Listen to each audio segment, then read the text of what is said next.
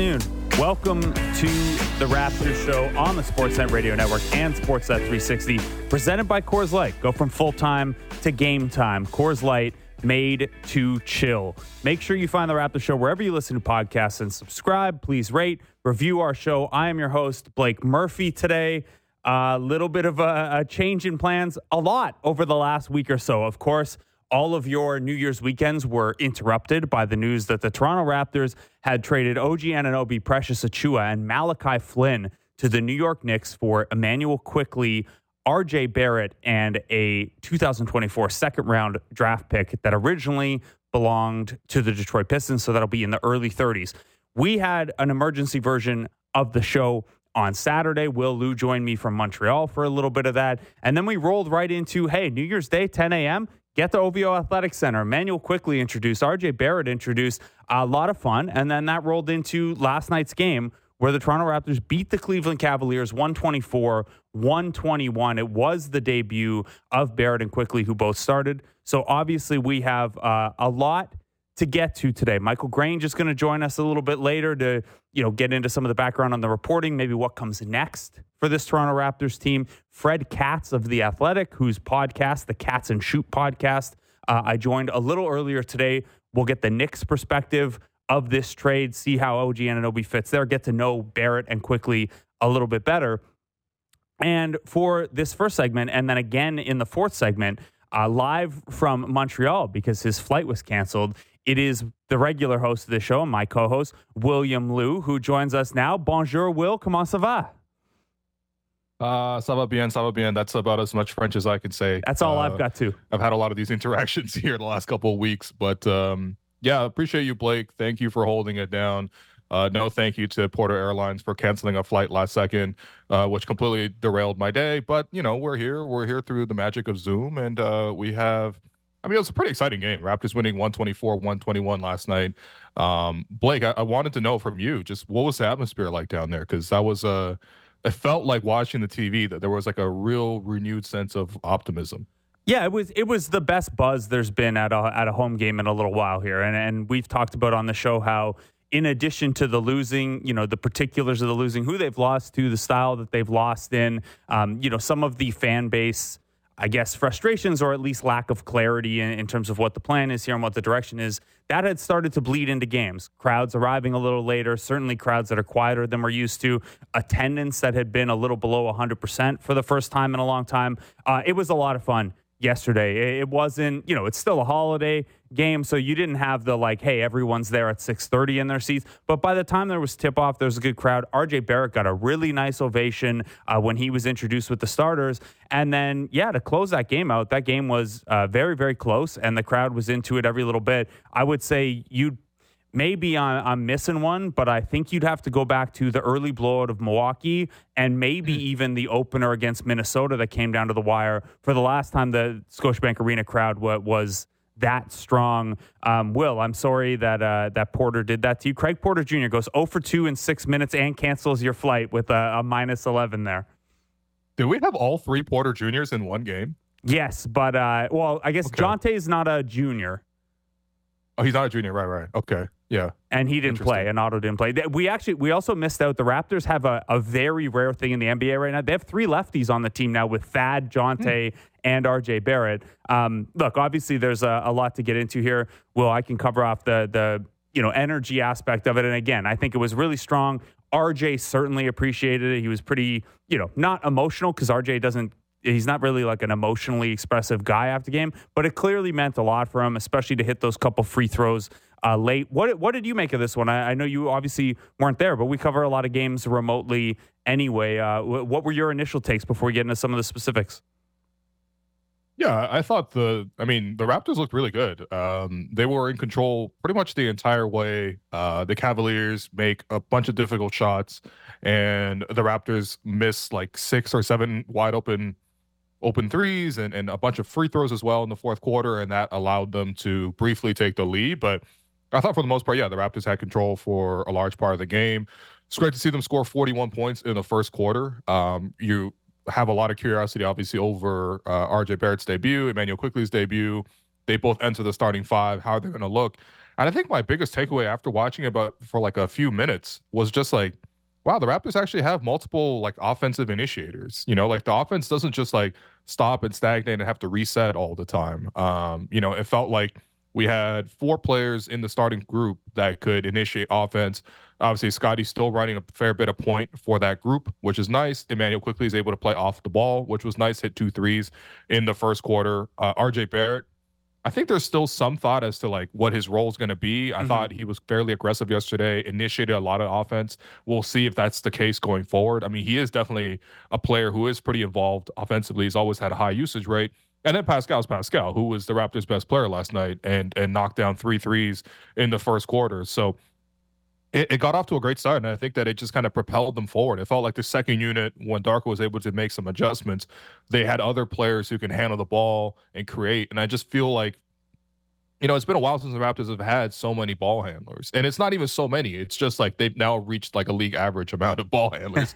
we were just in deficit for quite a while. So uh, it, it, was a nice change of pace. What, what did you see from the starting five? Yeah, and I, am with you, man. I, I, think that not only starting four guys who you can run through a little bit, and, and RJ hasn't run like very much lead guard at all in New York, but, you know, he's a guy who two years ago averaged three assists a game. Like he obviously has that secondary playmaking in his package and can create for himself one on one when given enough space. Now, we'll talk more about how to make that a more efficient version of what RJ's done in, in New York. And we saw little bits of uh, a lot of good and, and, little bits of what has uh, rubbed Knicks fans uh, wrong last night that, that we can get into. But in terms of starting lineup, I thought it made sense. You know, you mentioned how the bench looks we've talked a lot even before this trade about what it could look like with Dennis Schroeder coming off of the bench and how those bench units can just get organized a little better that way. Someone to feed Gary Trent in his spots rather than ask Gary to create those advantages himself.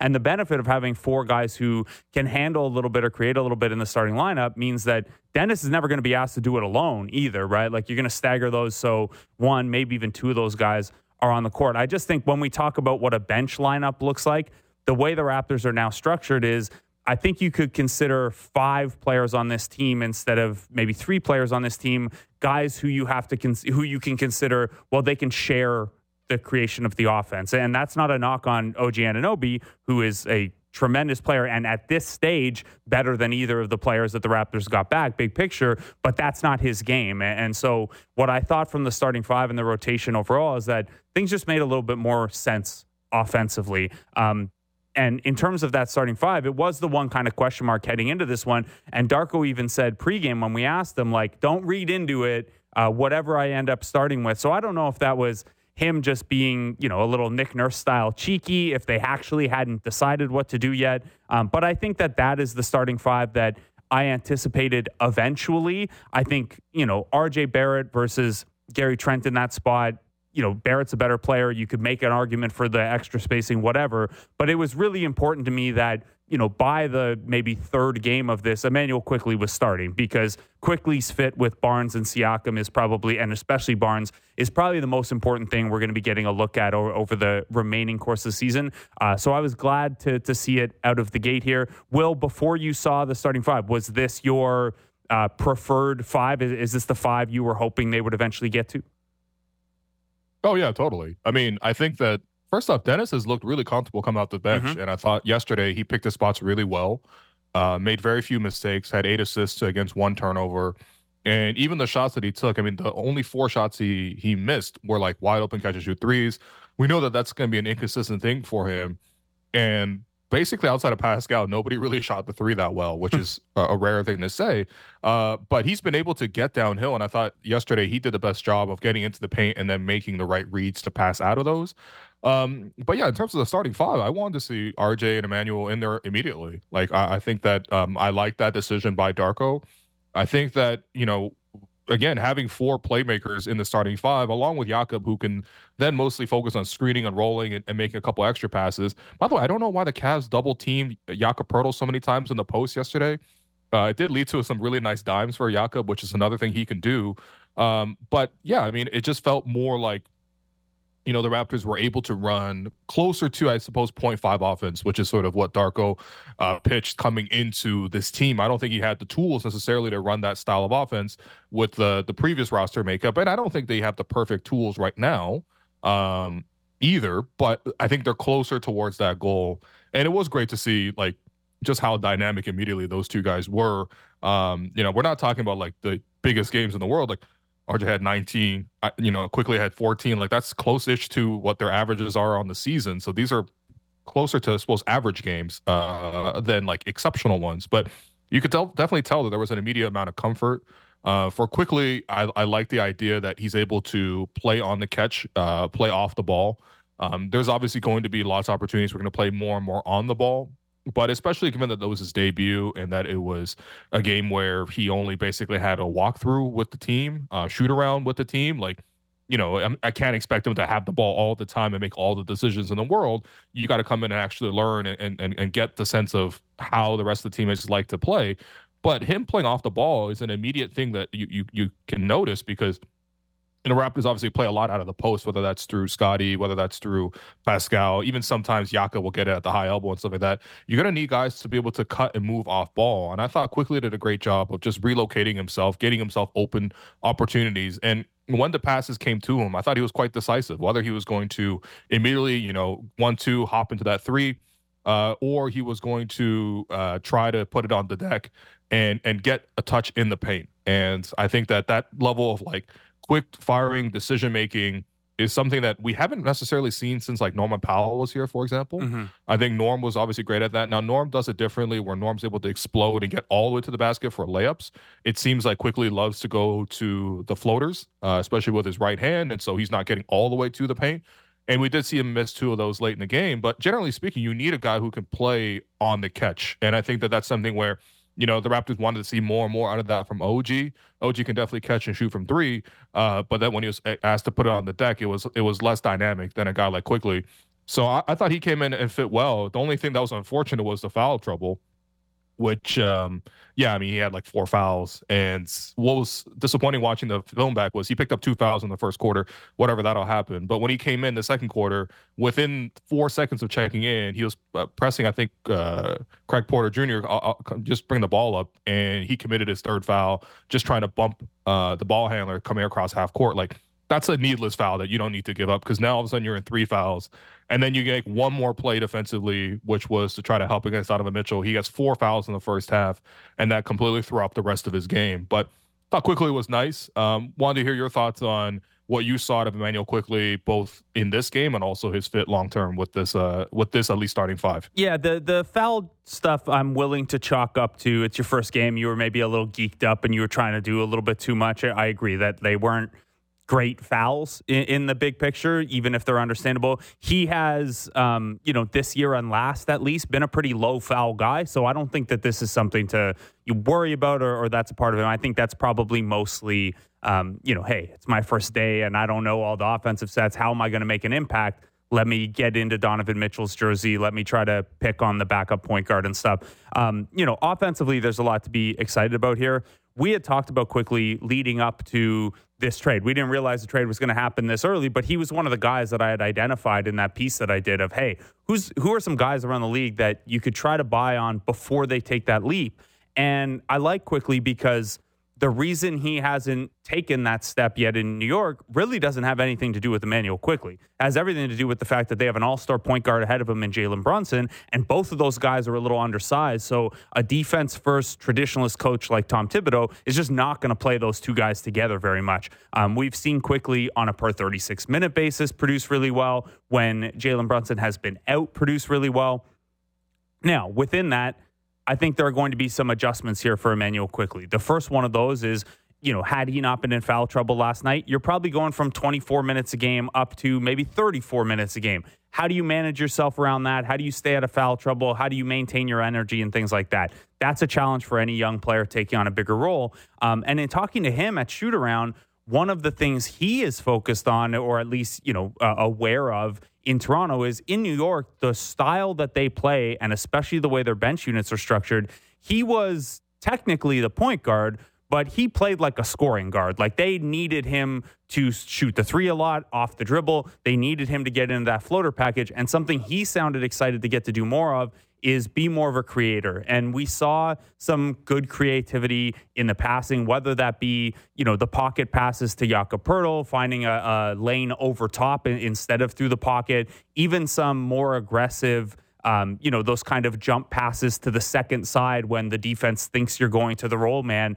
Um, there's a lot of potential there. Now, it's going to take a little bit of time. He's going to have to build up to that, build the familiarity with people. We saw a couple times, whether it was him or RJ, you know, when the first action in a Raptor set broke down, you know, guys are kind of on top of each other. There was one play where I think it was, and, and this was actually more on Gary than Quickley, I think, but Scottie, Gary, and um, and Quickley all ended up in the same spot basically in the high corner on on one side of the floor, and nobody knew who was screening for whom, and it, it kind of mm-hmm. devolved that way.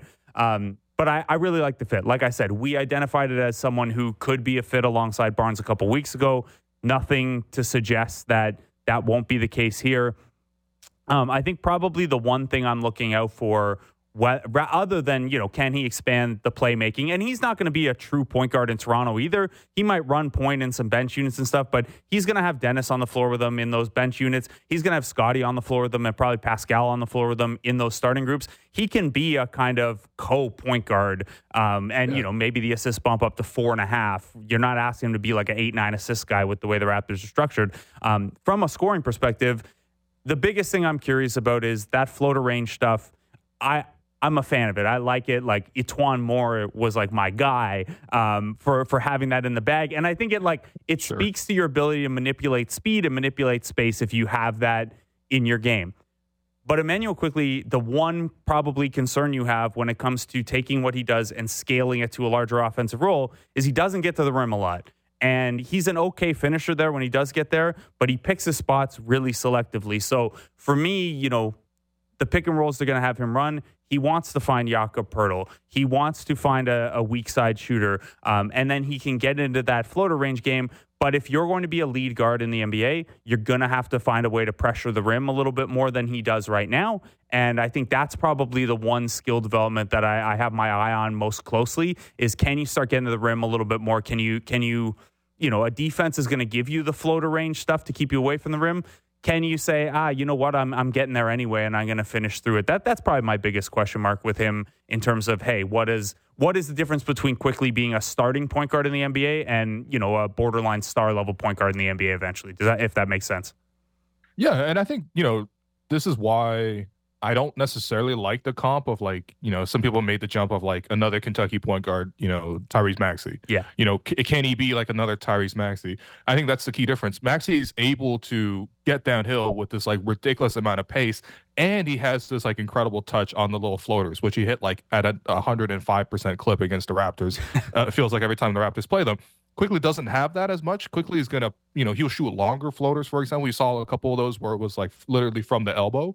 Um, and yeah, I would love to see him sort of like almost have a change of speed at, at certain times, or even just keep the dribble alive. Like, look, listen, like you, the floater is obviously there for you, especially when you're that quick and you're that um, long. He's got such long arms that he can get to that shot a lot. But can you keep the dribble alive? Can you probe like, into the paint, drag defenders out of position, and then create more opportunities? Um, that will be a curiosity of mine. Um, but I mean, honestly, Quickley was not even the biggest debut. I thought RJ's debut mm-hmm. was even more noticeable, impactful. I think RJ was more involved. Obviously, played more minutes because he wasn't as much in foul trouble until the end of the game. But um, yeah, I mean, I, I, love the fact that we have a player who is super aggressive offensively, and um, you know, there are going to be nights when you take this approach that RJ took. Uh, where he's mostly burrowing into the lane and trying to create opportunities to get to that left hand, which he's obviously great at. But what that leads to is a lot of foul shots, and he shot eight last night, including two clutch ones at the end there. But I, I feels like he can get to his own shot uh, a lot more than let's for example compare it to, to og i don't want to always make a comparison to og but you know it is a direct sort of positional comparison um, I, I, liked RJ's uh, shot creation and his, his aggression last night. What did you see from RJ in his debut? Yeah, I, I, like that element of it. Certainly in transition, he has a real nose for getting to the paint. And there were a couple times where he sized up, whether it was Dean Wade or, or Georges Niang, and, and, was just like, like right away, like this is where I'm going. I've got this mismatch, mm-hmm. and neither of these guys are going to be able to you know, stop me without fouling me because I'm strong and because I, am you know, pretty good with a head of steam in transition. And then I thought a couple times the Raptors put him in bad positions where he got kind of those four or five seconds left on the clock grenade passes where, you know, there were, I think there were two where he was in the short corner. He gets the ball with like four or five seconds left, has to quickly create in the post. And I think on one of those, he got to the free throw line, and on another, he missed but got his own rebound. So even just having someone else on the floor who can late in the clock create something out of nothing when normally, you know, obviously no offense wants to get down to four seconds on the clock and you make a pass and it's a, you know, a ticking time bomb, but he can do a little bit out of those. Having said that, you know, 12 field goal attempts is one thing, but when you include the trips to the line, when you include that he had five turnovers, this was 19 points on 20 used possessions. So he's going to have mm-hmm. to be a little bit careful. And this is one of the concerns with him in New York was that yeah he can get his 20 points a game. He he's been a 20 point a game scorer. He's a decent rebounder. He can add some assists and things like that.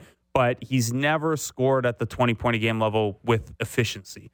And that was true even in his seasons where he shot the three better, which he hasn't the last two years. Now, you can. I, I think Jama is probably going to get to work with him on some stuff with the three point shot. Um, we you generally don't see a lot of to, retooling of a three point shot live in the season unless someone's really struggling. So you know, let's assume that's going to be kind of a low to mid thirties weapon for now. He can still be more efficient by, you know, a not forcing it as much in kind of earlier clock one on one scenarios.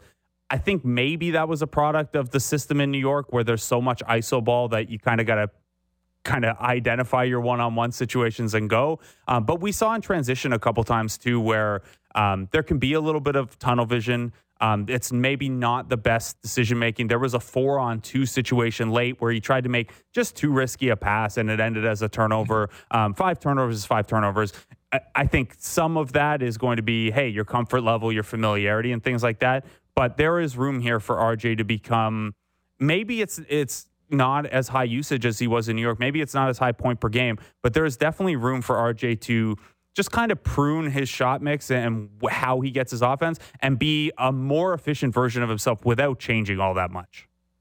Yeah, I, I think, you know, RJ watching him yesterday reminded me a, a, little bit of like what it felt like to watch a younger version of DeMar DeRozan, where it's like you really appreciate that this guard – um, has an ability to get to his own shot, has an ability to, to get downhill, is fearless around the basket, routinely finishes around bigger players, but then also struggles with the idea of like, because I'm so aggressive, because that's such a big part of my game, you often fall over the other side of being over aggressive and taking bad shots. Like even the six baskets that he made, they're all like fairly contested shots. Even the, the catch and shoot three was contested. The, he had back to back plays where he scored one on two in transition. That's by the definition uh, a contested shot. His first basket as a Raptor was on a cut. He's under the basket and Jarrett Allen's right over the top of him. And he found a way to get around Jarrett Allen to score, which was really nice to see. But, you know, I, I think that that aspect of his game, it's always going to be a tricky balance to sort of get into. I think what DeMar was able to do is add more pace to his game. Most importantly, add playmaking to his game. Because when you are that aggressive, you are mo- almost always drawing help, and that's where other guys are going to be open. So I'm looking to see if that aspect catches up with him. As for the turnovers, like I'm not even. I think that's part of the like the you know, he had basically five forms of driving in traffic type of turnovers. Uh, whether that was a charge, whether that was driving into a lane and getting the ball ripped out of his hands, whether that was seeing a, a, a crowd and jumping and passing and getting picked off by Donovan Mitchell, like, uh, or lifting a pivot foot on a drive. Like, it, it's all kind of the same idea but I think that that's that's actually okay with me to the extent that like I want to see him play more and more uh, in this aggressive fashion, just being able to trim down some of the errors and some of the mistakes. I don't mind the fact that he can run more pick and rolls too. I think that was the first play that he was able to set up Quickley for one was off a of pick and roll. It would be nice to see just more pick and roll actions in the Raptors offense in general. That was something that's been kind of absent for the last couple of years. Um, but yeah, I mean, ultimately, a guy who can get his own shot, especially for a Raptors offense that isn't necessarily that good, to be honest, uh, is is a welcome thing. So it's about finding the right balance for him. I guess the last thing, Blake, I wanted to ask you about was just like, what did you make of Darko's decision to use Scottie as the the main on ball defender against Donovan Mitchell? Because you trade OG, all of a sudden you now have to think about who's going to be your huge primary stopper each game, and this one he chose to go with Scottie. Yeah, it's it's going to be a tough thing, and we saw it in the last Cavs game too, and talked about it a lot where OG was obviously on Donovan Mitchell and, and, turning that off for Mitchell, but Garland was available in that game, and Scottie stayed on Garland instead of making the swap with Pascal. And we talked about that a bunch uh, after that game. So I get it. It's a tough decision because Scottie is probably the best individual defender in your rotation right now. Um, you know, maybe maybe Quickley. Quickley is generally a, a pretty good defender, but some of the on like he's a he's a very good off ball on like system defender. Point of attack, the the reviews of him aren't quite as strong. So um, I think eventually Quickley he's going to have to be that guy and has the potential to be that guy. But right now, Darko's looking at well, Scottie Barnes is probably my best individual defender, and Scottie Barnes is my best like help side slash create chaos free safety out of the corner defender. So where is the most important place to deploy that? Um, I personally would probably prefer Scottie in the lower half of the floor, being able to come across for those blocks, be a huge factor on the defensive glass, and and he pushes so well off of those makes. I just I really like the defensive role that Scottie's been in this season. Um, but I get it because you don't like the defense has slid even with Scottie being good in that role and OG being who OG is defensively. Last four or five weeks aside, maybe for OG's individual defense, um, you know, even with that, the defense has been really bad. So um, I get wanting to to try something a little different there.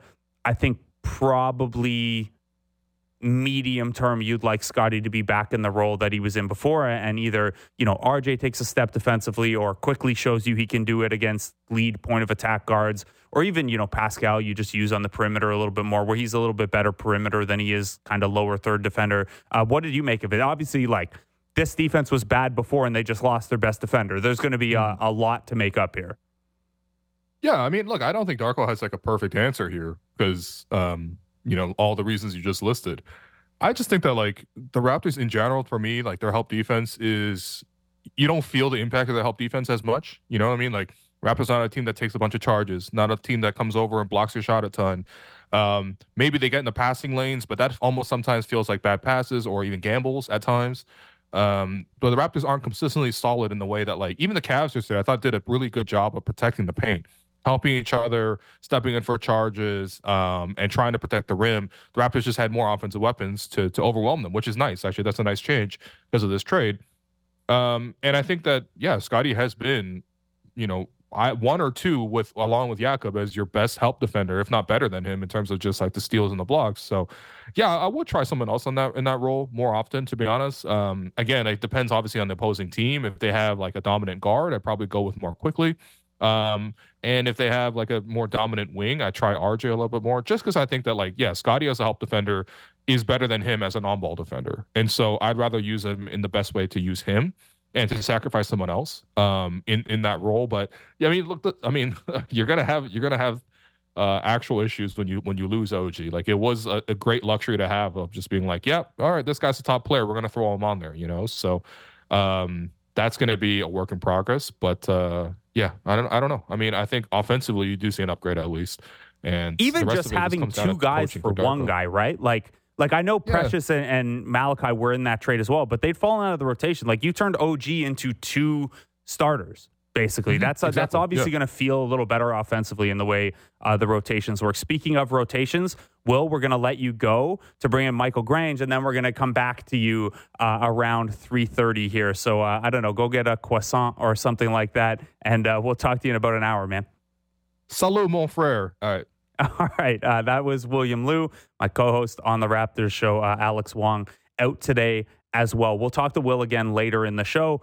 Um, just a little tough to do multiple people on Zoom at once. So we're going to take a break. When we come back, we'll talk to Michael Grange, Sportsnet insider. Uh, we'll get a little behind the scenes of how this deal came to be. You know, in talking to some people yesterday myself, seemed like really the the skeleton of this deal or, or the framework of some OG to the Knicks deal has really been going on for like two years, like like back to the start of last season, maybe even the off season before. So uh, these things, this is the way it works uh, a lot of the time, and you'll hear this again over the next five weeks before the February 8th trade deadline, is that, uh, yeah, teams have conversations and they have maybe rough ideas of what could work, and then something just has to nudge you over the line to get it done. In this case, for the Knicks, um, I mean, Immanuel Quickley is a really good trade asset, and if they wanted to shop that around at the deadline, he was probably one of the best prospect style guys that would be available. Um, the Knicks needed center help right now in terms of even though Precious Achiuwa only played nine minutes yesterday and, and been in and out of the Raptors rotation, um, you know, they needed some help there as well. In addition to now they've got 50 games to get OG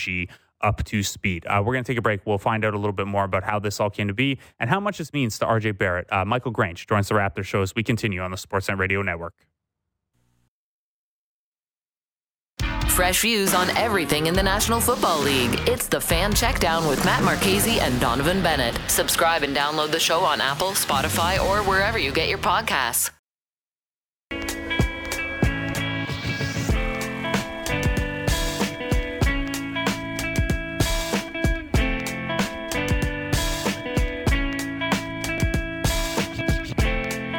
Welcome back to the Raptors show on the Sportsnet Radio Network. I'm your host for today, Blake Murphy. William Lou was with us last segment. He'll join us again a little later in the program. Lots to talk about. Of course, the Toronto Raptors starting 2024 off 1 0 with a 124 121 victory last night against the Cleveland Cavaliers. It was the Raptors' debut of Immanuel Quickley. It was the Raptors' debut of RJ Barrett. Joining us now to help us break down the trade and those debuts is Michael Grange, insider at Sportsnet. Grange, how you doing, man?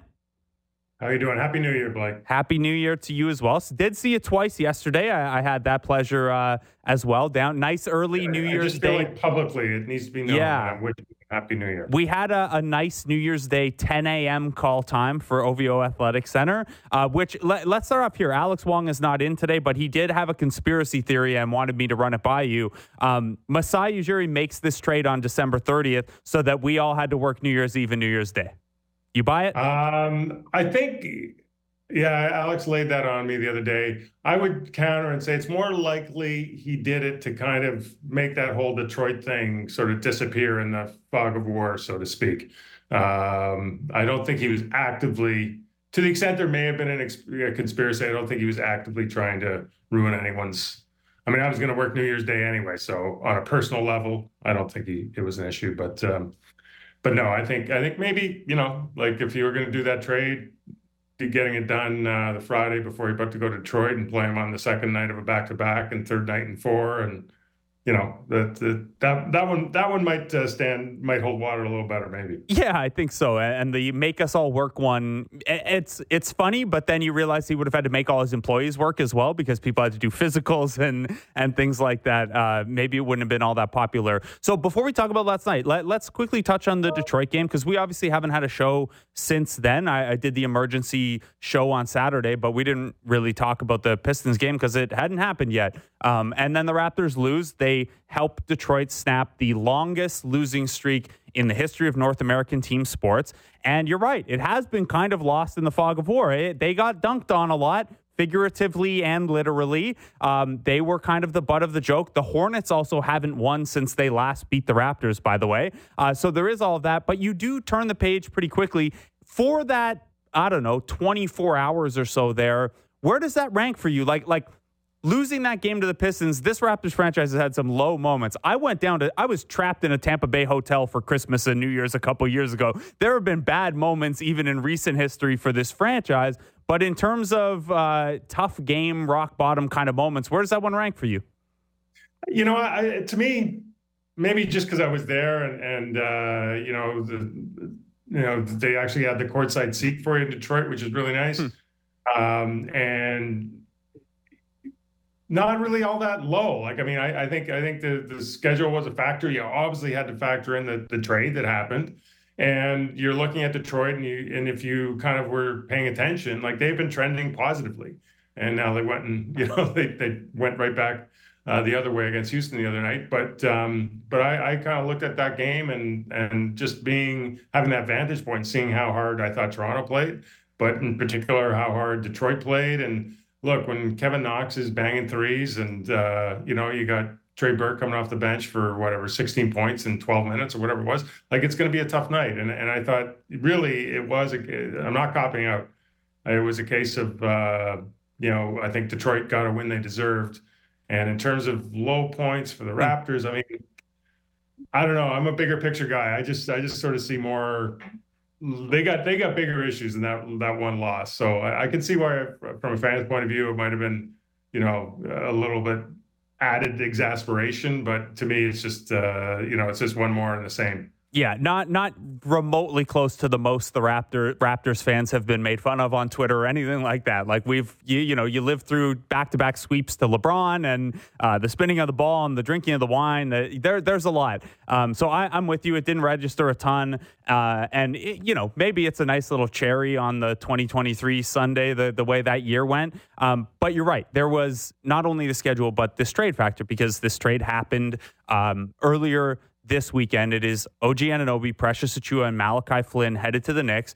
RJ Barrett, Immanuel Quickley, and Detroit's second this year coming back to Toronto. So, Grange, we saw them debut last night. Um, we can get into some of the fit, uh, the fit um, you know how, how we saw that play out and, and how we project that playing out. But i wanted to ask first about rj specifically because i know look a lot of us have gotten to know him over the years through canada basketball but you know the family well. You, you've had a professional relationship with rowan for a long time. You've had a professional relationship with rj since he was pretty young and on the way up. Um, he talked about it a little bit yesterday got that nice ovation to start the game hit the clutch free throws to a good ovation seemed pretty happy after the game. How much do you think this really does mean to him and the and the barrett family to play for the Toronto Raptors?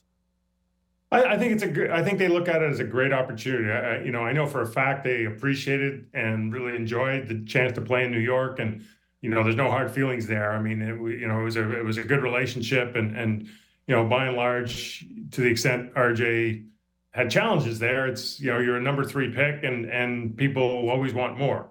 But um, you know, I think um, coming here at this stage is perfect for him. And and I really think you know the city is nice. I think the the the fact that you're in a um, you know a comfortable environment is nice. I think um, you know I think that RJ being the person he is, I think he'll be perfectly able to manage some of the complications I'll say or or sort of added um, you know demands that maybe get get put on your plate when you're playing at home. But I don't think that's going to be an issue. But I really and I mean this I think the biggest single factor is he's going to be playing for Darko Rajakovic versus Tom Thibodeau. And, you know, I don't think, you know, I think RJ understands that playing for Thibodeau was a great opportunity for him in his career. I think um, it really introduced him to what the NBA is about and what real expectations are and, uh, you know, what kind of performance is expected and very little um, excuses are allowed and not that RJ was ever looking for those, but I think I think that's a to kind of go into that environment in that city. And people forget the first couple of years in New York were complete chaos as well. So um, he's been through a lot in a short, relatively short amount of time as a pro.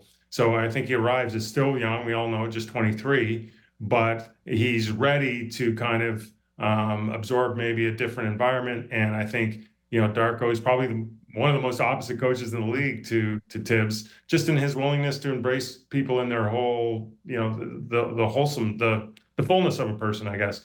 And uh, that's probably the right time for RJ now. And and I think um, it's really interesting. I mean, you look at the swing skill for him for sure is going to be his shooting.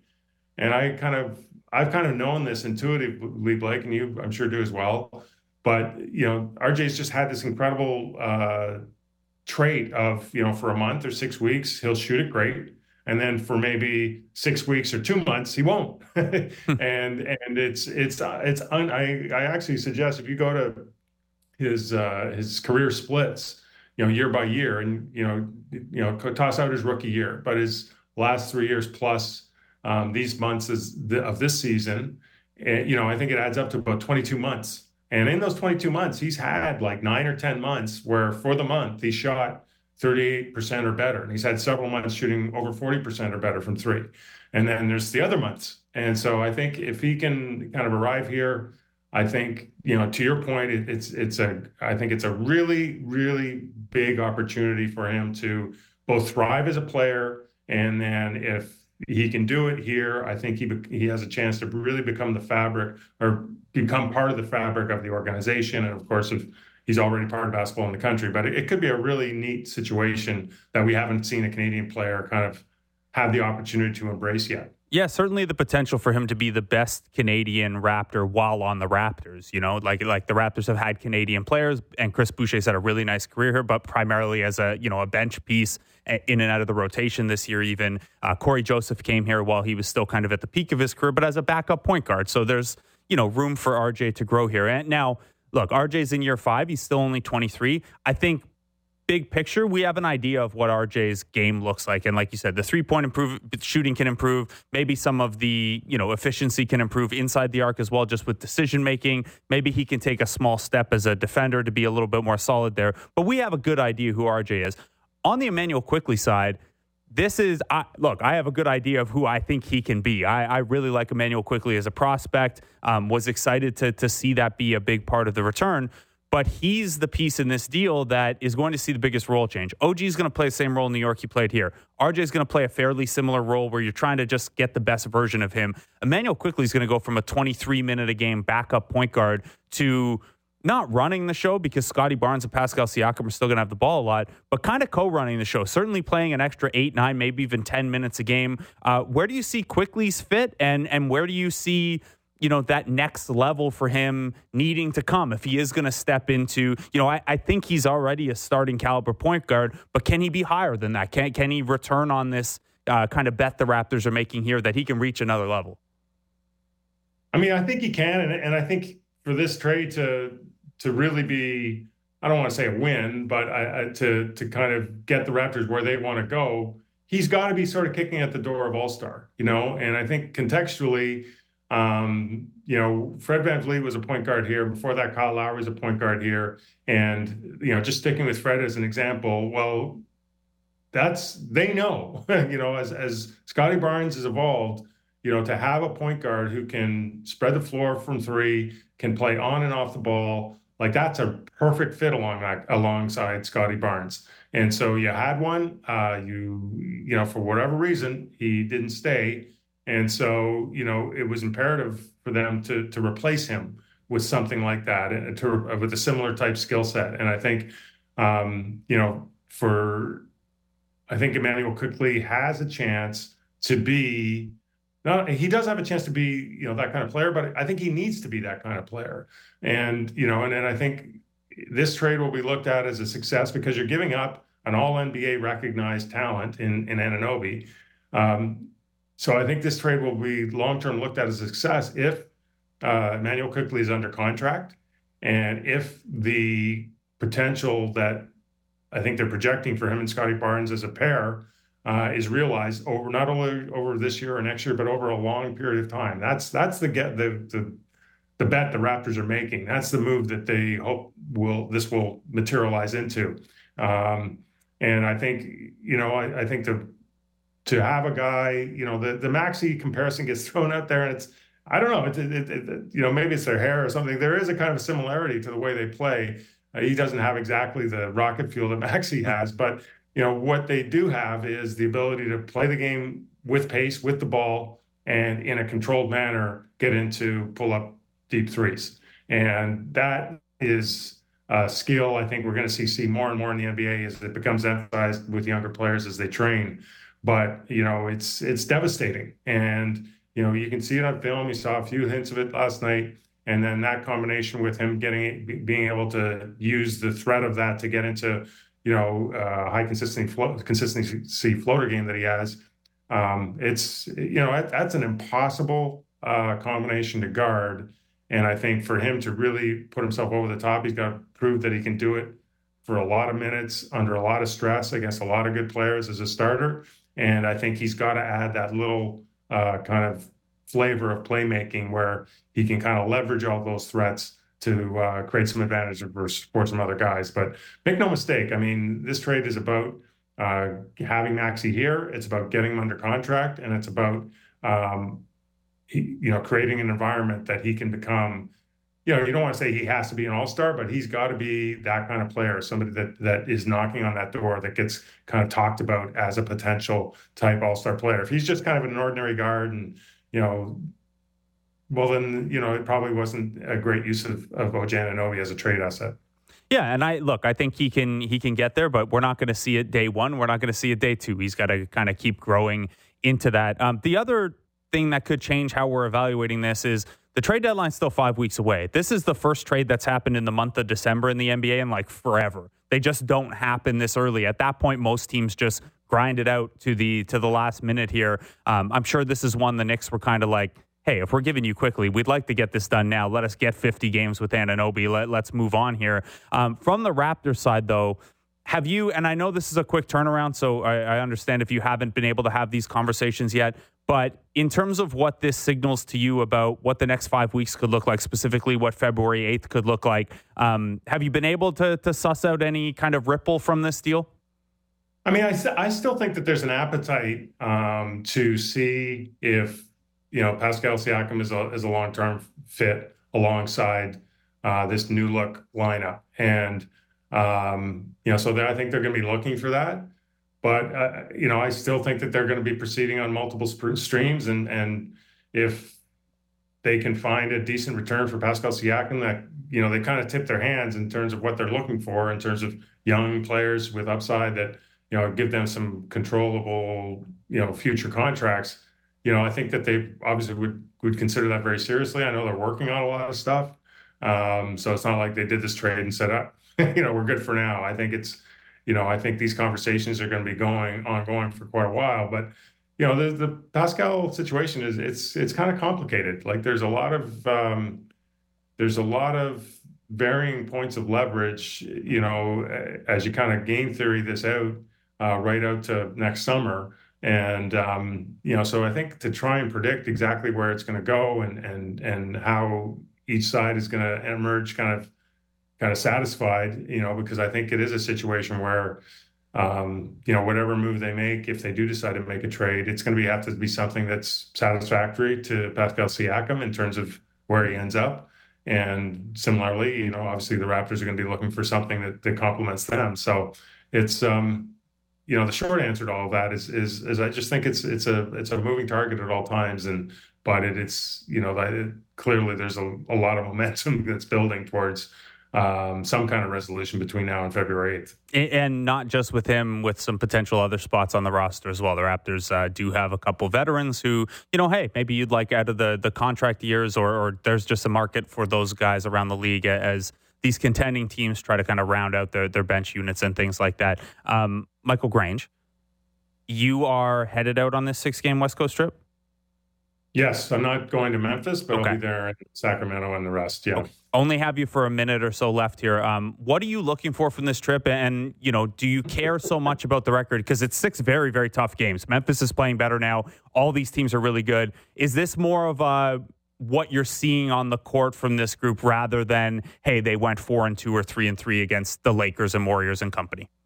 Well, I, I think they really want to avoid going 0 and 6. Yeah. And when you look at the, the schedule, I'm not, I'm not, even joking. I mean, and when you look at the schedule when they come back, I think they got a Miami, they got a Boston. They don't play a bad team until February 7th, the day before the trade deadline. And um, and so uh, yeah, so I think that they want to. Yeah, I think they want to just keep breathing. You know what I mean? And and and I just don't think for anyone's it does anyone any good if they end up really kind of just scraping along here the last the next month and the season gets away from them completely. So yeah, they got to find a way to be competitive. Hopefully, you can steal a couple of wins here. And if I'm looking for a single thing, it would be really good to see you know Immanuel Quickley acclimatize in good order and, and kind of flash the potential that everyone thinks he has. It would be uh, it would be nice to see get that uh, Quickley and Barnes chemistry building a little bit here. Uh, Michael Grange, have a great time uh, on the road trip outside of Wednesday's game. I appreciate you taking the time out today. Thanks, Blake.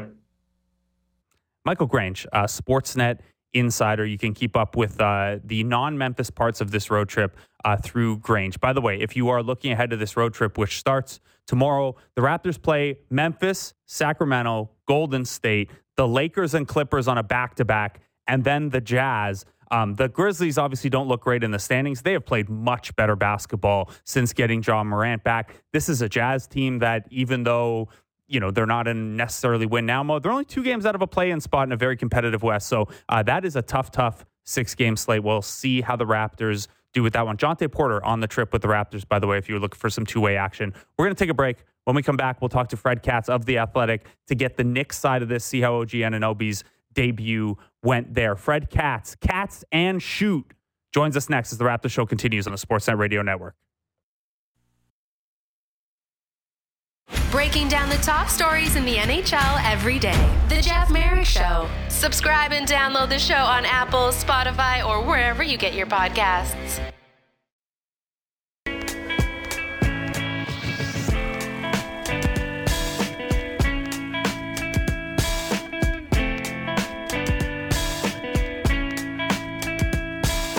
Welcome back to the Raptor Show. I guess I don't have uh, playback music today. Uh, I'm Blake Murphy. Uh, Will Lou uh, joining us earlier and again a little later in the show. We're having a problem that Will Lou could never have. Uh, we have no cats right now. We're, we're still waiting on Fred Katz of the Athletic of the Cats and Shoot podcast. Will Lou flush with three cats. We're, of course, uh, breaking down the Raptors' debuts of RJ Barrett and Immanuel Quickley yesterday. Uh, OG Anunoby also debuted for the Knicks yesterday in a nice bit of scheduling. That game took place at 3 p.m., so I was able to watch that. It ended basically right as Darko Rajakovic started his uh, pregame media availability. And OG looked good. I mean, you guys all know OG at this point. Over seven years as a Raptor, um, what he brings to the table was very evident for the Knicks right away. Anthony Edwards, when guarded by OG Anunoby, had a tough time. Had a tough time getting into his spots. Had to pick up his dribble early. Had a clutch turnover that that was forced by well, not clutch, but like with five six minutes left in the game. Um, you know, OG forced him into picking up the the ball and making a ill-advised swing pass that ended up in a turnover. Um, Edwards had a very very good game, but a lot of that came when Anunoby was off the floor. Uh, OG did foul out with a couple minutes left. The last two of those were I don't know, we'll call them Toronto calls since he's a New York guy now, and surely he's going to get more all defense and defensive player of the year buzz and things like that uh, now. He was really good. He, he was good defensively. He had 17 points on 7 of 12 shooting, 3 of 6 from threes.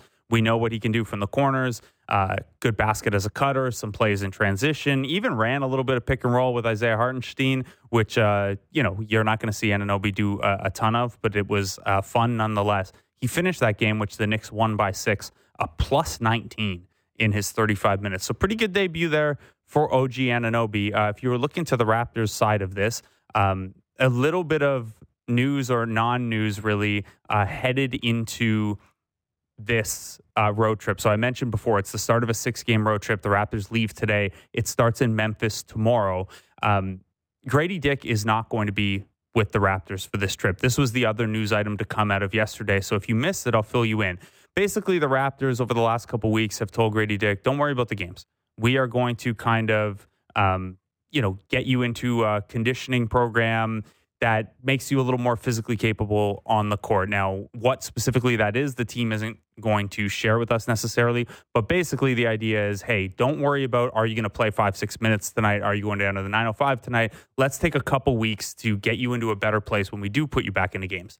Part of that now is that Grady Dick is with the 905. So he's not on the road with the Raptors. He'll practice for a couple days here with the 905. The 905 play Thursday and Saturday in College Park, uh, where hey, he'll go up against Kobe Bufkin, who uh, is back from injury now and playing really well in the G League. I know a lot of Raptors fans were interested in him, so that'll be a fun matchup. The 905 then play ho- at home twice next week. So Grady Dick could conceivably get four games with 905 in before the Raptors are back off the road. Um, so that's a, a, good little runway there for him to maybe get his feet back under him. The earlier 905 stints have not gone super well, but they actually have point guard play and things like that now. So the situation should be a little bit more you know plug and play for him. So it'll be really interesting to see how uh, those go. The other note from the uh, for, sorry, the other note for this road trip is that a two way player.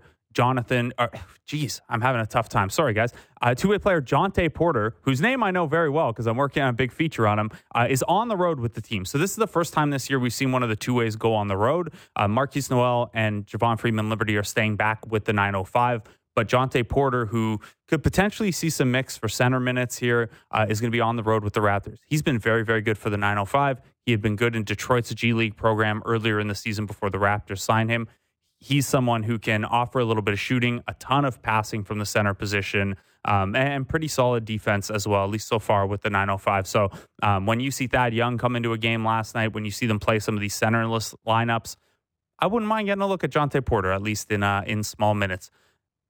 The Knicks got a look at their new backup center yesterday, Precious Achiuwa, who is why there's a, a Jontay Porter hole in the Raptors rotation. Uh, let's bring in Fred Katz of The Athletic, host of the Cats and Shoot podcast, which I was a guest on earlier today. Uh, Fred, we haven't talked in hours and hours, man. How you doing? I don't even know if it's been hours and hours. I think it's just been hours. And that's yeah. it. I'm great. I'm live in front of a door. I'm doing I'm doing fantastic. I'm ready to go. Excellent. Uh, that's good. So yesterday was a fun day. Obviously, a, a, bit of a chaotic weekend. OG Anunoby makes his debut for the New York Knicks in a, in a really good win against the Minnesota Timberwolves. Um, your initial impressions uh, of OG Anunoby and, and how he fit in there for New York? Raptors fans will understand what I mean when I say this. He looked like OG Anunoby. He looked exactly like what you would expect from OG Anunoby. He was fabulous defensively. I thought his best defensive game that I've seen him play in in a little while. I know Blake, you mentioned on my podcast earlier today that his defense kind of hadn't been at the level that you would expect it to be at by his standards over the last month, five weeks, whatever it's been. It did not look like that in his first game. You know, they played Minnesota, who has been one of the best teams in the league all year. He guarded Anthony Edwards, he guarded Karl-Anthony Towns in spots, and the dude just looked like an all defense caliber guy. You couldn't back him down. He was getting out in front of guys, he was getting out in transition, he was cutting. He was fantastic in terms of movement. Uh, he said to Jalen Brunson before the game, he walked up to Jalen Brunson on the court before the game. he said to him, I don't really know what I'm doing, so I'm just going to keep cutting. And it really looked like that. The second part, not the first part, where he really did just keep cutting. This is an offense that historically has not had with the current roster they have. They haven't had a ton of cutting, they haven't had a ton of movement. It really looked different on both sides of the ball. And, you know, he goes for 17 points and six boards and, and plays fabulous defense along the way. Yeah, which is uh, you know we we knew we we knew the book on OG Anunoby. Um, when you look at this move from the Knicks' perspective, obviously they're giving up two pretty good pieces here in RJ Barrett, who you know I know Knicks fans were a little up and down on him. People around the league are up and down on him, but he's a starting caliber player, and you give up Immanuel Quickley, who has the potential to be even more than that. Um, the Knicks kind of do. I know Precious Achiuwa and Malachi Flynn are in the deal, and and Precious is probably in the rotation here with their need at center, but kind of a consolidation move in turning two high end rotation pieces into a starting lineup upgrade in OG Anunoby. How much does this say to you, hey, the Knicks are focused on what this rotation looks like in the playoffs, what a Knicks playoff game looks like versus, you know, winning 45 48 over 82? I think that's what it's all about to be honest. It's about getting more shooting into the starting lineup. OG is a superior three point shooter RJ Barrett, especially from the corners. He's a 44, 45% three point shooter basically every single season from the corners. And that's huge for the way they're going to use him on offense. They're going to keep him out there. The Knicks have they're actually shooting pretty well percentage wise this year from three, but they don't have a ton of guys who actually shoot the three that well. And when they have Barrett out there, or they have Josh Hart out there, and they have uh, Isaiah Hartenstein and Julius Randle, there are just a lot of people who defenses feel comfortable helping off of. And now there's one less guy who defenses are going to feel comfortable helping off of. And defensively, he just completely changes their dynamic. The Knicks have been a big wing away from being not a contender. They're certainly not a contender, but from being a step above where they've been for the last year and a half, they've been a big wing away from it for a little while. And I think they got even farther away from that earlier this year because their roster was basically a bunch of guards, Julius Randle, and some centers. And that was their rotation. And they needed that big wing, somebody who could shoot, somebody who could guard, especially if you're going to build around a core of Randle and Brunson, both of whom you can take advantage of on the defensive end. And Anunoby is just that perfect fit. It's why they went after him for so long. I mean, they, it's not like they woke up last week and were like, huh, wonder if OG Anunoby would fit. They, they've been after him for a long time. And, and it finally ended up happening this weekend. So in terms, that's OG's on-court fit, and yeah, I've heard the same thing. This is something they've kicked around a framework of, or different frameworks of, for for a little while now. Um, the fit is pretty exciting on the New York side. How do you think OG Anunoby, the character, is going to fit in New York with, with you guys around the Knicks beat? We saw, so like, obviously, we're very used to it here in Toronto, and he's grown as a quote, and a lot of us have learned uh, how to get more out of him as a quote but it's also like it's a bit that he's he's like he's aware of what he's doing um the deadpan humor the uh like very intentionally short answers at times i have a lot of fun with it especially because like you can get good answers out of him as well. Um, how do you think he's going to fit from that perspective? It is yet to be seen. Mm-hmm. Uh, you know, there, there. I have covered a lot of guys in my career who say nothing when you ask them even the most specific, fantastic questions you could ever think of, and I've covered a lot of guys who say a whole ton of stuff. Even if you ask the worst question ever, you might just completely mess up and they'll basically do your work for you. So, you know, whatever whatever I got in front of me, that's that's what I got and uh you know what I what I care about more is that somebody just treats people with, with respect and and at least understands how how the dynamic is supposed to work from a professional standpoint and that doesn't seem to be an issue. So I'm I'm good. I'm good regardless. I get to I get paid to watch basketball, man. Last thing I'm going to do is gripe about a guy is saying that Oh, I think it's a positive, not a negative. Like I, I, this is a feature, not a bug to me. Uh, that I like. I find it entertaining, and and uh, you know, I I got along with OG pretty well. So I think I think that's a feature, not a bug. Especially for someone like you who is like built relationships with a Russell Westbrook in the past, uh, who is not has attempted to build relationships yes. with a Russell Westbrook. Yeah, look, I think Russell. My read from afar is that Russell Westbrook was kind of like Kyle Lowry, where if it reached a point where he would try to dunk on you, that was a sign of respect, begrudging maybe, but uh, he isn't picking out nobody to uh, to have fun with. Yeah, uh, that's that's how I feel about Alex Wong. Okay, you know, yeah, that's, that's basically how I feel about him. Um, Similar sort of dynamic. Yeah, I yeah I could see that for sure. Uh, okay, begrudging so respect, very begrudging. Begrudging, yeah. Uh, I don't know if you bought a copy of his books then you're uh, you've got the respect from him for sure. Uh, all right, Fred. So uh, there you go, prehistoric uh, in stores now in paperback as well. We got so it. make sure you get it, uh, and Alex will sign yours uh, personally, probably. Alex is writing in Chinese now for some of the uh, for some of the book signatures. Anyway, let's move on to uh, what is actually happening here. Um, okay, so that's the OG side of things. The Knicks also pick up Precious Achiuwa in this deal. They lost Mitchell Robinson for the season. Jericho Sims is banged up, and, and when he's played, it's been a little up and down. You see a pretty clear role for Precious Achiuwa in New York. In some ways, yes, because he's going to stand in as the backup five. Mitchell Robinson is out for possibly the entire season. Isaiah Hartenstein is going to start, and the Knicks are really thin at backup. Jericho Sims had gotten some minutes, but he really struggled, especially when he had to go against starters. He just really got pushed around. Taj Gibson is there.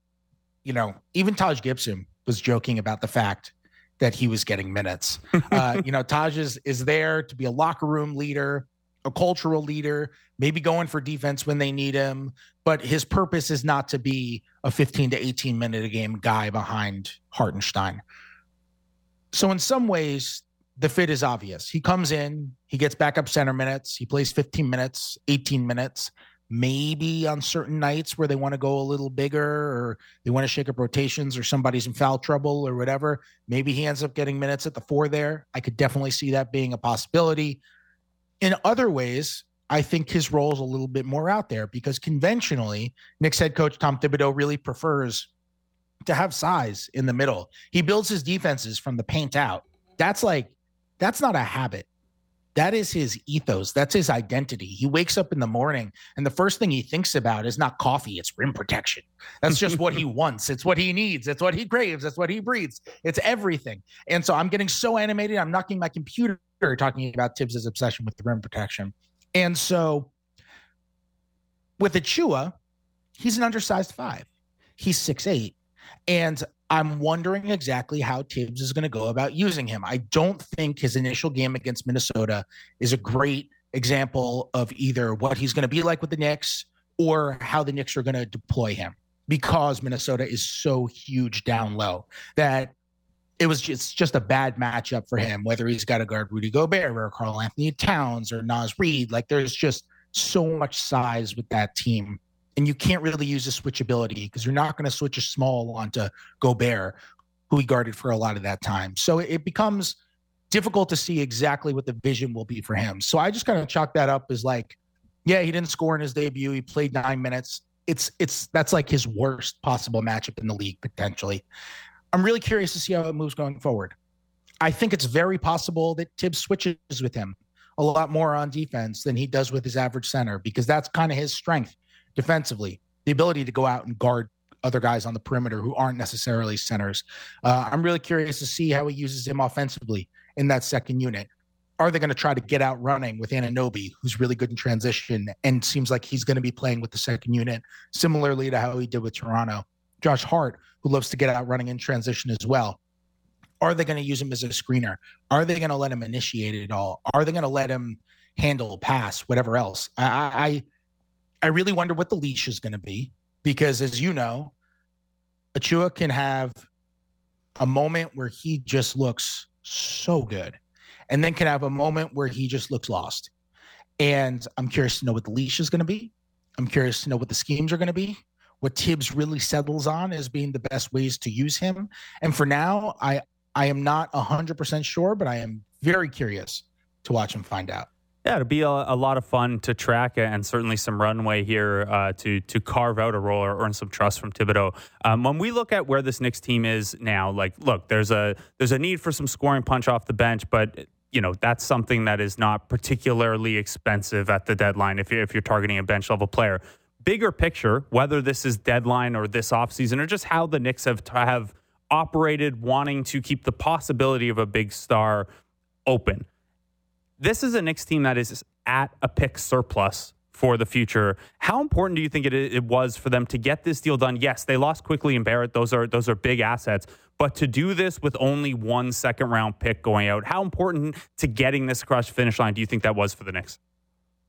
It's absolutely massive. And I'll say it's not like the Knicks were thrilled to lose RJ Barrett. It's not like they were thrilled to lose Immanuel Quickley. The thing with Quickley was that he's an upcoming restricted free agent. They weren't able to come to agreement with him on a contract extension before this season. And the reality was, no matter how good they thought he was, he was in a role where he was playing 24 minutes a game. And it's really difficult to justify 25, 27 million dollars a year to a 24 minute a game player, no matter what the talent level that you believe to be.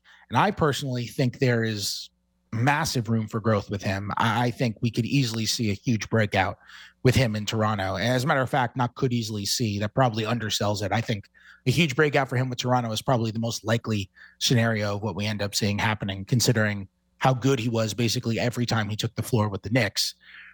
But they weren't going to pay him. And they they didn't want to pay him an exorbitant amount to come back because if he was going to back up Jalen Brunson, it just made roster building really difficult. And what the Knicks are is they are a team looking for a star to add to the mix, to add to Jalen Brunson, probably to Julius Randle, and now to OG Anunoby and Mitchell Robinson and the rest of the guys in that roster, Josh Hart, Donte DiVincenzo. And the fact that they retained all of their own first round picks is so huge because now when somebody pops up, they're going to be able to offer up to four unprotected firsts if they want to, up to three unprotected swaps if they want to. And they own four other first round picks from other teams.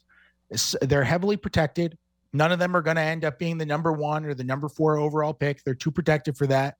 But most, if not all of them, are going to convey, and they're all worth something. It's a Dallas pick that's late late first this year in all likelihood. It's a Milwaukee pick that's late first in 2025 in all likelihood. It's a Detroit pick that's heavily protected, and Detroit's not good, but it's also protected until the sun is expected to expand and engulf Earth and then Earth and then and then explode. That's how long that pick is protected out until eventually there's a better chance than not that pick is going to convey and end up being the 11th pick or the 15th pick or whatever there's there's a there's a decent chance that these are coming over and these picks have value they could still make a real offer and they have quentin grimes to offer up in a trade and if you throw quentin grimes salary filler up to four unprotected firsts some swaps some protecteds that's a massive offer. That's a real offer. I don't care what kind of player we're talking about.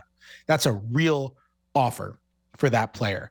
And, and, so if they can bring somebody in, I think that's obviously what has been their goal all along. And it's part of the reason why they want an Anunoby, because he's one of the best players in the league who's just plug and play.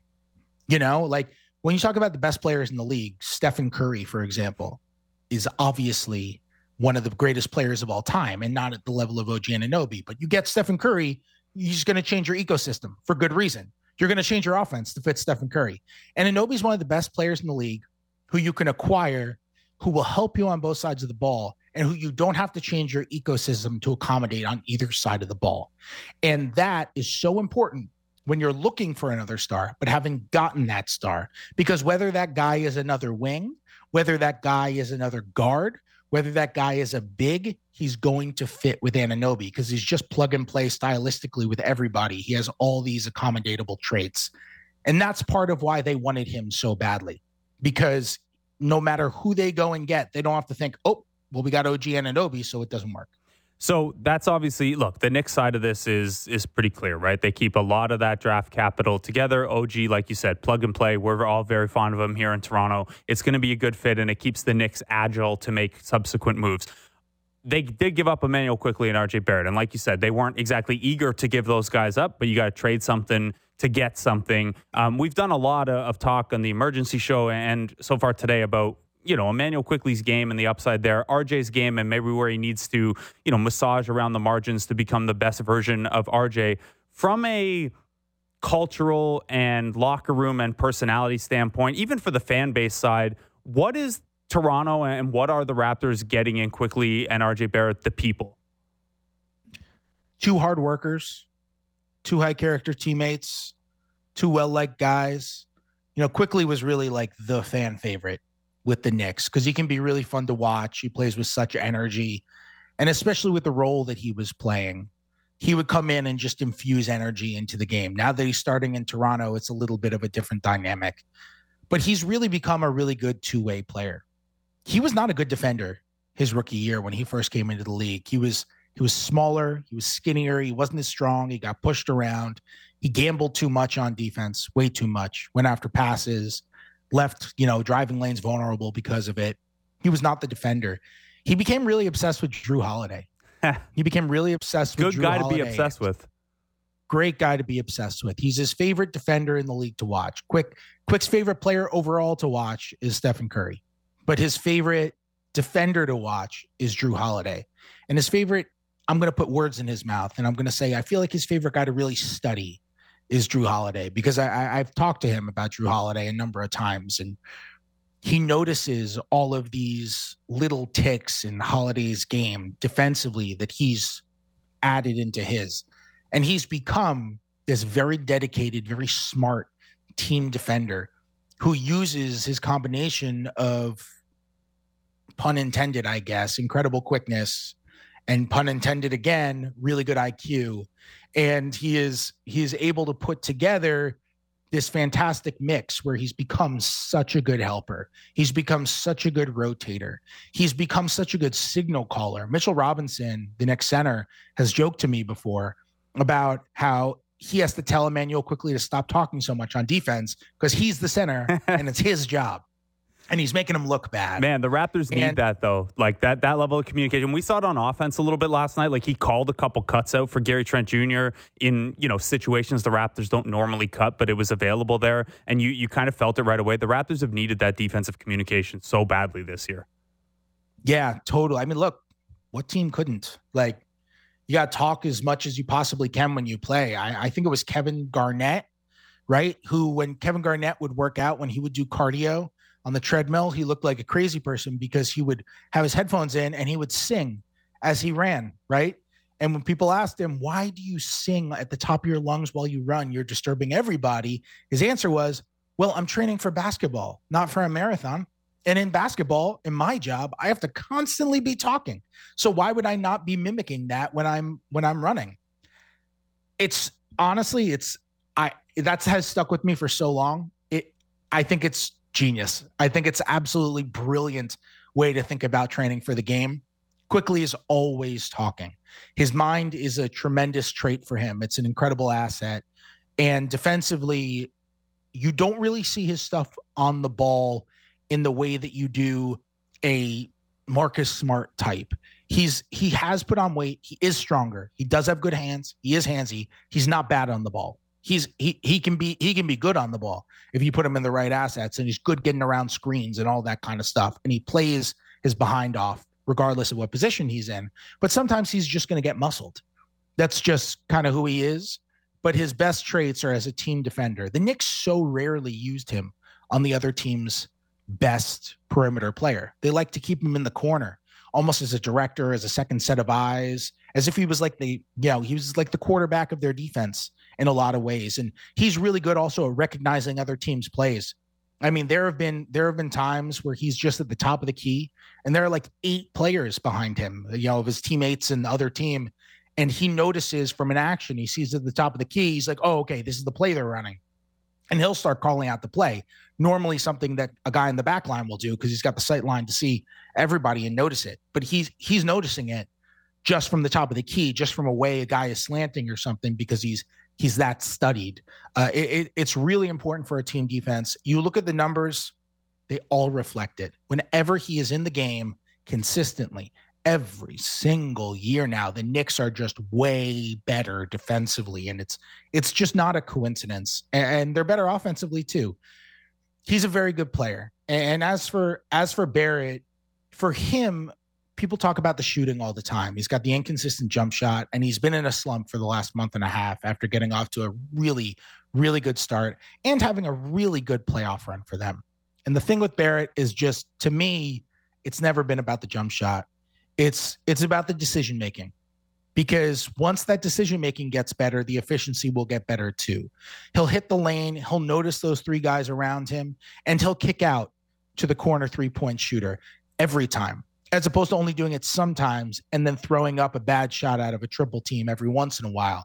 He's going to eliminate those bad shots as the decision making gets better. And to me, that would be the biggest step for him, just getting that up there because he's so strong. And his ability to get to the paint basically whenever he wants is such a tremendous asset for him and it's something that he can really rely on as long as he makes the best decisions while he gets there. And he's been good defensively this year for the Knicks too. After having a down defensive year last year, he's he's really brought his defensive game back up, I think. And that's something also that I think will help the Raptors as well. Yeah, it, it has to because they're losing the best individual defender in this trade, and they weren't a particularly good defense to begin with this year. So uh, that's going to have to be kind of everyone chipping in by being a little better. Uh, Fred, before I let you go here, Alex and Will did have a question for you, and they would like you to explain how. Look, there are Raptors fans who, in my mentions, sometimes get frustrated that Masai Ujiri and Bobby Webster speak basically trade deadline, end of season, draft maybe once at Summer League and then start of season press conference.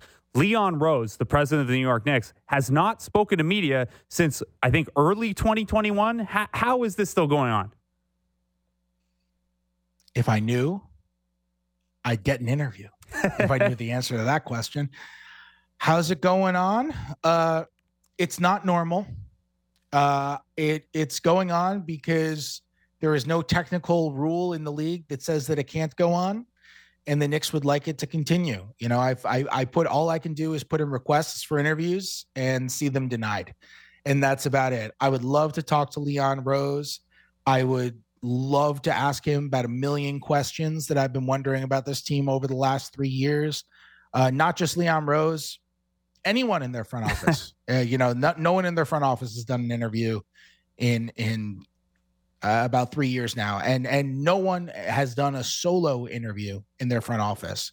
No one has done like a solo press conference of just that person up there holding a press conference ever since the front office took over in in April of 2020, almost four years ago. So they've never really had a real press conference since taking over with independent media. Obviously, I think that's important because it gives you an opportunity to talk to the fans. And like, I'm a huge Yankee fan. Sorry, Blue Jays fans who are listening. I'm from New York. It's just what I am. You have to deal with it. Whatever. Juan Soto's going to leave for Toronto next offseason. Whatever. Well, I'll tell you what, he's not on a flight to Toronto right now. Yeah, he certainly I can guarantee isn't. that to you right now. Uh, but you know, if Brian Cashman never spoke, I would just it would upset me just because I'm a huge Yankee fan and I'd want to hear about the plans and I'd want to hear about what was going on with the team. And and to me, it's the media's job to remember that we're just a conduit.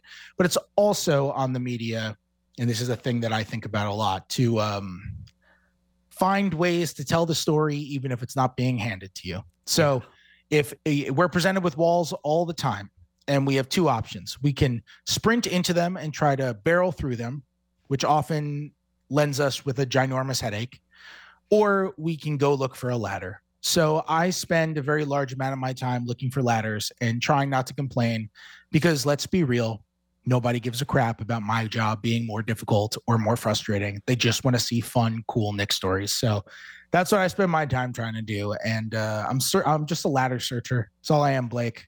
I'm a ladder searcher, and I'm a begrudgingly trustful Alex Wong book buyer. Absolutely. I mean, hey, at least one of those things is working out because Prehistoric is such a tremendous book. I don't know about the latter searching. Who knows? Maybe instead of Leon Rose, you you can get Sam Rose, who is uh, his son an OG and OG Anunoby's agent. Um, funny how that all clicks into place with Jalen Brunson and, and, a bunch of other New York Knicks as well. Uh, that is probably a discussion for a different time or book probably. Uh, Fred Katz of The Athletic, of the Cats and Shoot podcast. Thanks so much for taking the time out, uh, both as host, having me on earlier, and as guest with us today. Yes. Well, thank you for having me. And uh, by prehistoric, it's it's just a it's a hell of a read, and Alex needs it. He's totally broke, so he could really use the support. I will not tell him you said that part. I'm sure he's not listening. Uh, Fred Katz, thanks so much, buddy. That was Fred Katz of The Athletic. Uh, make sure you check out The Athletic for all of the Knicks side of things. Uh, he had a couple good pieces up, including OG on OG Anunoby's debut, as well as a piece with Eric Koreen uh, right when the trade happened, kind of going deeper on Immanuel Quickley and RJ Barrett, their potential fits, what they need to do to take the next step uh, in their individual games. He also hosts the Cats and Shoot podcast, which I was on earlier today. Uh, kind of just roles reversed there, which has made it uh, for kind of a fun day. We're going to take a break. When we come back, we'll tag William Lou back in from Montreal uh, to round this thing out. Some final thoughts on the debuts of those players, a look ahead at this six game road trip uh, and maybe learn a little bit about uh, Immanuel Quickley and Will Lou's content plans for him. Uh, all that's next as the Raptor Show continues on the Sportsnet Radio Network. Big guests and bigger opinions on everything happening in Leafsland. Real Kyper and Bourne. Be sure to subscribe and download the show on Apple, Spotify, or wherever you get your podcasts.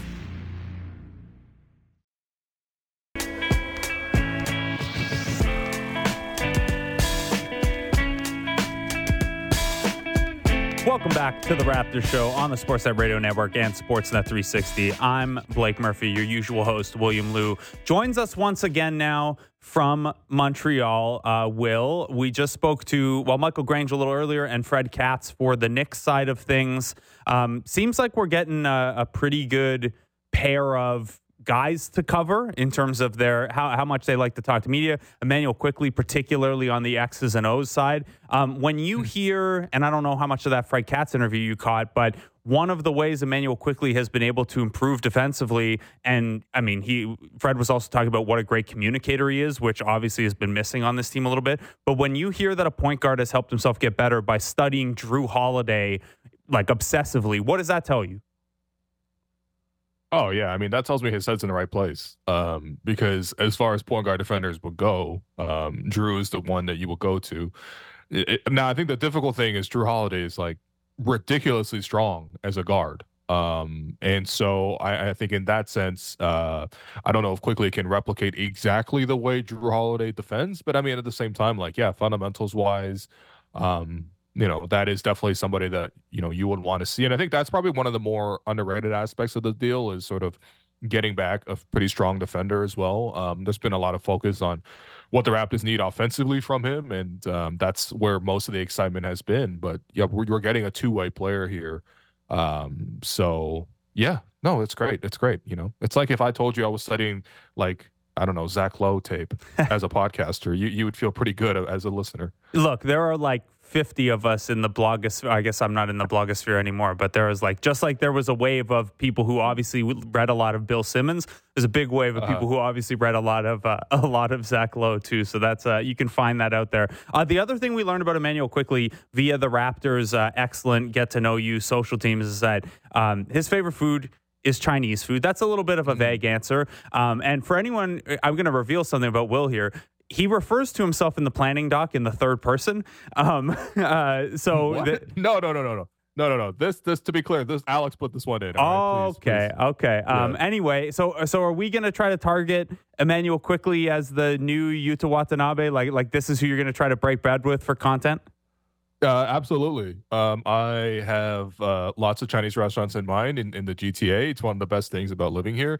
I mean, he's he is also coming from New York, so uh, the competition is quite high. Yep. But uh, yeah, let, let's let's make that happen. But uh, yeah, salute to salute to Immanuel, man. Uh, clearly a very bright guy. Yeah, he seems like he's uh, he's going to be a lot of fun. Okay, so we talked about the debuts and some of the fit here. Um, look, we could go deep on, on Quickley and RJ some more what they need to do developmentally to take the next step. Uh, we can see if we could fit that in, but we can maybe do that tomorrow as well. Um, I, I, think one one of the questions I've received most on Twitter after this trade, obviously, there's the excitement of the trade. I write a bajillion words about here's what the cap situation looks like. Here's what the mm-hmm. cap situation looks like if Pascal goes, if Pascal stays, etc. Uh, a lot of people quickly move to okay, what's next? Um, this is, we've had a couple days for this to, to settle in now. Do you have a a lean on? which way you think the rest of the like these next five weeks are going to go? Like, do you does this deal push you in either direction in terms of what you think might happen, or, or, or even what you'd prefer to happen from here? Um, I think honestly, what I prefer to see happen is for Pascal to sign an extension with the Raptors, and we play out the rest of the season and look at what this group looks like. I think that's probably what's going to happen regardless in the next month or so. Is um, that Masai gives this at least interim group uh, a chance to sort of breathe. It reminds me a little bit of when the Raptors made the first trade back in the day for Rudy Gay, traded away Rudy Gay, and they're ready to move out Kyle Lowry in the next move. Uh, but you know, obviously the the Knicks, whatever Knicks that, and also the Raptors kind of saw that the group really found some momentum and kept going. That group was also six games under 500 um, at that time of the trade. So you know, the Raptors are coming out of a similar hole, I suppose. But I mean, look, uh, ultimately, the front office probably won't move in that fashion. I think that if they have decided to make these kind of trades, you know, these things don't just happen in a very short time frame. They don't move in a reactionary way. I think they move much more decisively. Um, but my personal preference would be to see how this group looks because I, I, I rather enjoyed watching the Raptors offense last night, and I don't think I've said that very often the last couple of years. I, I've I've seen great defensive performances from the Raptors, great creativity on that front, but offensively, I really like the way it, it looked. And so, um, you know, that's my own personal preference. But my my like, I, I think my suspicion is still that uh, they will continue to solicit trade offers and um, make a decision that, you know, benefits the team long term. Uh, okay, yeah, and I think so. And part of why you'd look at these next five weeks is, look, I know some people might not like the like, oh, well, we're waiting to to see because Pascal Siakam's been here as long as he is, and you know who he is and what the market for him is. Um, however, you might also want to learn more about these other guys, and and maybe this is the most important piece. If even if you say are a person who wants to trade Pascal Siakam by the deadline or wants to extend him with the idea of trading him in in the future, figuring out what type of player fits best with Quickley Barnes, even RJ to, to the amount that you're you're factoring that in um, could be pretty important too. Now we can judge on paper what that would probably look like, um, but you might be able to see, oh yeah, this is missing, or, or this would fit really well with that. Um, what what is what strikes you there, Will? If you look at what we saw the other night and what this starting five now with Dennis and Gary off the bench look like, um, what strikes you as something that this team could still use and could maybe address via trade at the at the trade deadline. Obviously, you're not going to fix the entire long term picture in one deadline, but if you look at what's here now and what went out, um, you know what what would be the next kind of thing you target? Because we all kind of thought like a Quickley type, some sort of guard who could mm-hmm. take some of the responsibility off of Scottie's shoulders as needed, get into the paint a little bit, add some three point shooting. Um, what what would the next kind of ripple be if you're if you're building out this Barnes Quickley core? Do you think? Yeah, um, I, I think for me, I would love to still see uh, a floor spacing five as an option. Um, I think that uh, that's something where you know it's obviously not going to be cheap. It's obviously difficult to find. You know, players who protect the rim and also space the floor well. Um, but you know, ideally, would love to see in that direction. Even to have a small ball five option. You know, like I, I suppose that we kind of had that with like Thad Young or Chris Boucher coming off the bench, but we know neither of those guys are really true answers at center. Um, they have their qualities, but just not as a center. So I think that's a pretty clear weakness. Obviously, that's what you traded away Precious. Like Precious is supposed to be that for you. You ultimately had to get rid of him to to make this deal happen.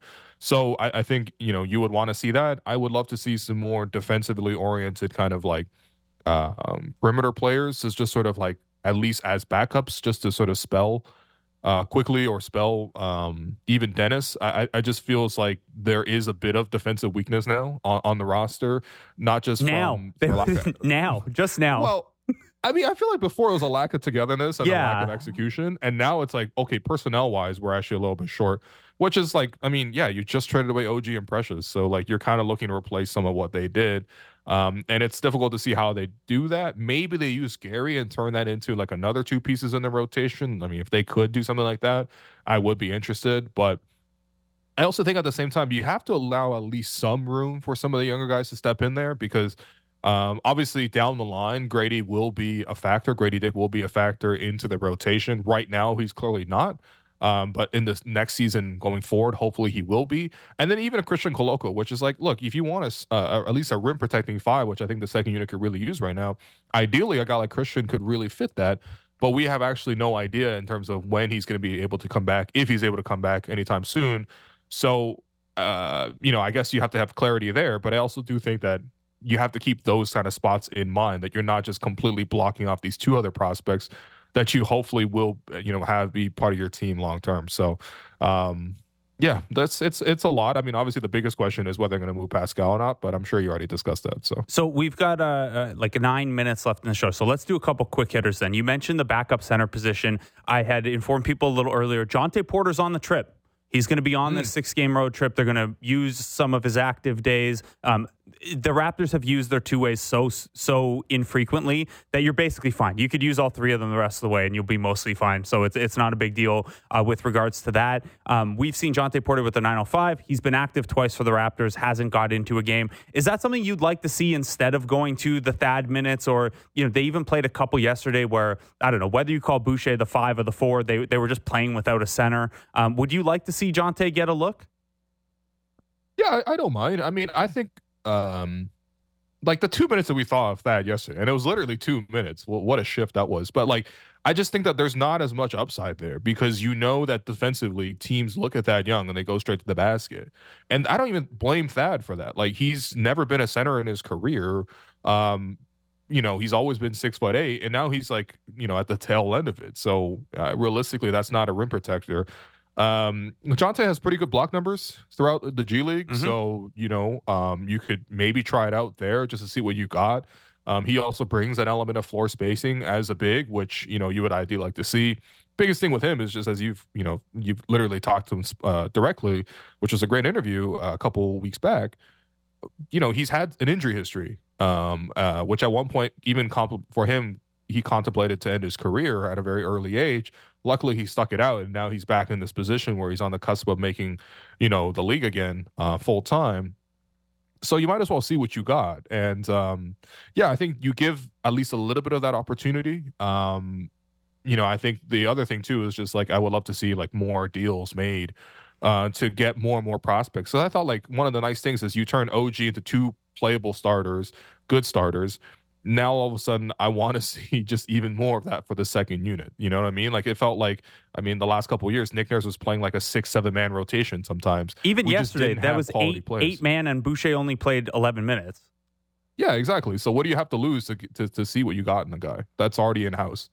Um, so one of the guys we thought would maybe be a part of that, and he is not on this trip. He switched spots with Jontay Porter. Is Grady Dick?